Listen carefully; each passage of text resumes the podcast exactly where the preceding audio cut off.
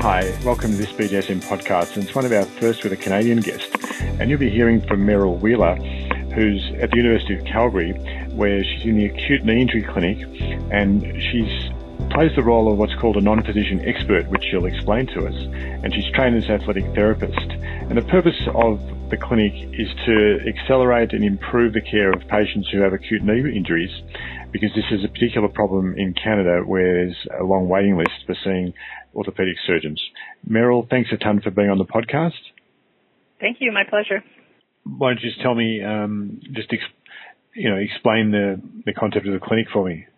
Uh, so uh, the acute knee injury clinic uh, is a self-referral clinic. So it's geared towards patients who have acutely injured their knee within the past six weeks.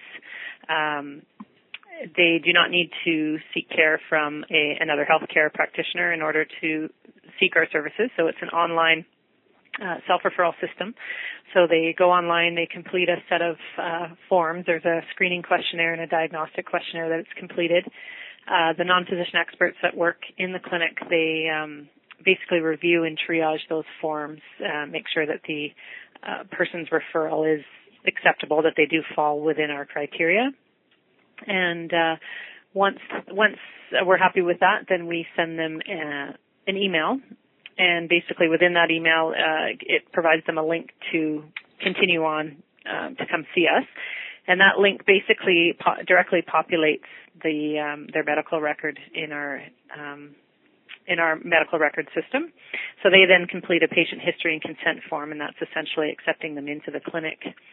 And uh, once they're completed, once those consent and history forms are completed, a, an appointment date and time automatically pops up for them. So everything we do is is online. So it's um, it's quite new and it works really really well including our follow-up appointments. When we do see a patient in the knee clinic and we need to see them back we um, we just set in their medical record. If we want to see them back in three weeks we set that and the patient logs on um, and they'll be able to see their appointment date and time has already been set for them. So that's basically the way the clinic works. Um, as far as the criteria we do see um, patients that have injured their knee in an acute traumatic way in the past six weeks. Um, they have to be over the age of 14. Um, we don't accept WCB workers' compensation or motor vehicle accident patients or um, patients that have a, a long history of, of knee injuries that um, you know that sort of have that generic knee pain that's that's always been there, but not from an acute traumatic event within a six-week time period. And that's basically our criteria. How long have you been going now, Meryl? We started in 2008 as a pilot project, and uh, we've pretty much been running full bore now, and um, since 2009. We uh, when we started with Alberta Health Services, uh, as far as under that funding model, our goal was to see 1,800 new patients. Last year, we were uh, just a little over 2,000 patients and um, you mentioned the MRIs, and, and that is the goal is to try to um, reduce the use of, of MRIs for diagnosing knee injuries that can be diagnosed in, from a clinical standpoint. And uh, I think on average, um, our MRI utili- utilization rate is between 10 to 12 percent, and we have very specific guidelines too as to when we think an MRI would be indicated for a particular patient. And can you share some of those? Um, if we suspect a um, that a, a, person has a multi-ligament injury, so typically um, more than uh, if, if they have three ligaments that have been damaged, um, and we're concerned about the posterolateral corner of the knee, then we would typically order an MRI. Uh, fractures, if if and ideally we're not seeing those, but um, if they do come in and are on X-ray or an osteochondral injury, uh, then we'll order an MRI. Um, and then sometimes there's the times when the patient's history and their physical exam just do not match up. Um, then, uh, and if we can't sort out the injury in a reasonable amount of time, then we would order an MRI in that case. And uh, I guess the other one would be um, locked versus stiff knees. If if we're unable to again, from a clinical standpoint, sort out whether that person has a locked knee due to a big meniscal tear or a stump of the ACL. Um, then in, in, and it's not declaring itself well, then we will um, order an MRI for those cases. And Meryl, can you take me through the patient journey? Who do they see and just walk me through the process and how long it takes?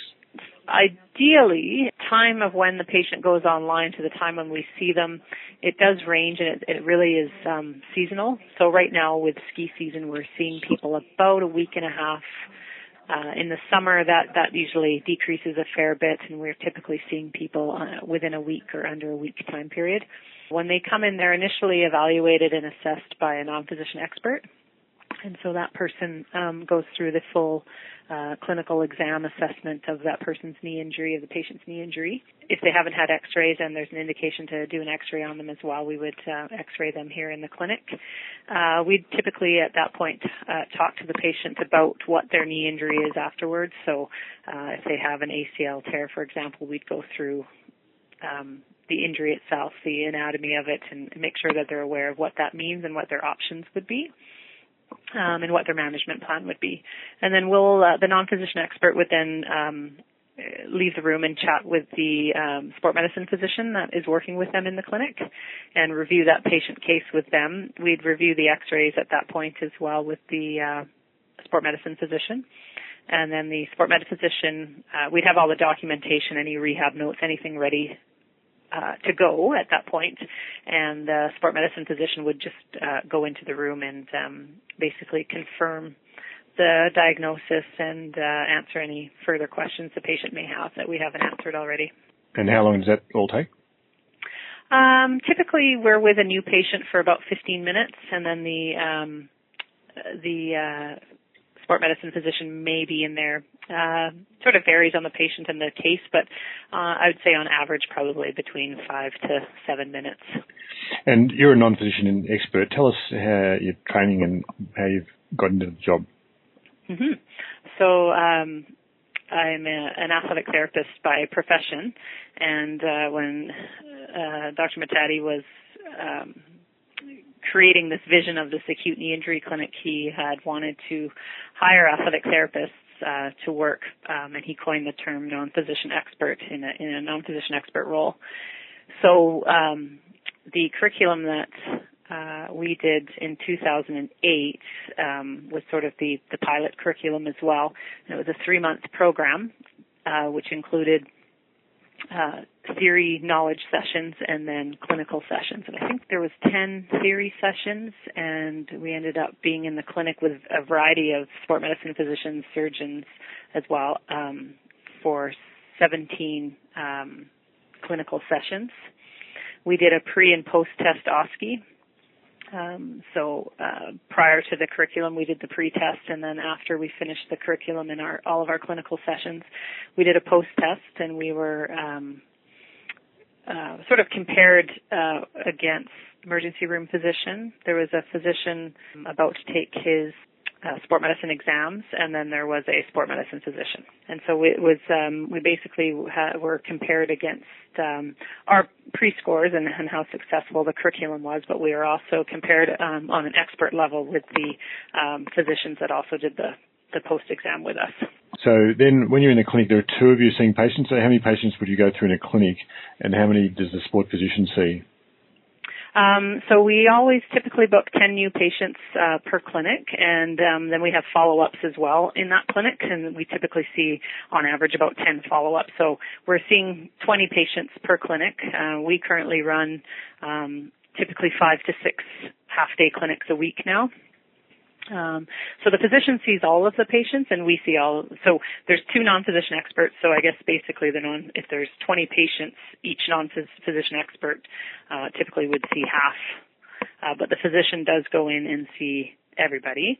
Um, but that's why there the efficiency is that really we're doing the the main component of the physical exam, and the physician is, is really going in there for uh, confirmation and to answer any questions that weren't able to be answered for whatever reason.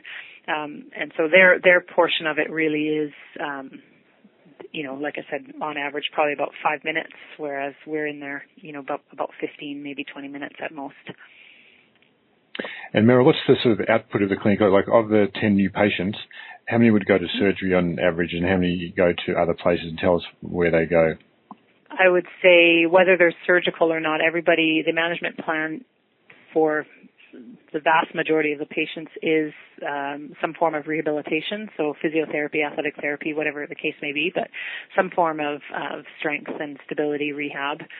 We do see a lot of ACL uh, deficient knees in an acute sense, but not everybody will end up having surgery. It really depends on their circumstances, their lifestyle, and whatnot. Um, it would be more than half. I guess if you had 10 ACL deficient people, I would probably say, you know, seven out of those 10 people would likely end up having surgery. And then just the pathway to get to the surgeons. I know in Canada there's traditionally long waits to get to the yeah. surgeon. You haven't mentioned that. So what happens if someone does want and need surgery after they've been in your clinic? Mm-hmm.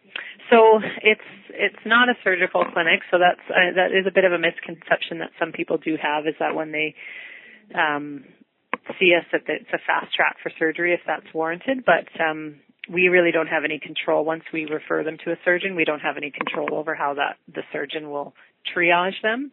So on average, the wait time in Alberta for an ACL reconstruction is is probably about eight eight to twelve months.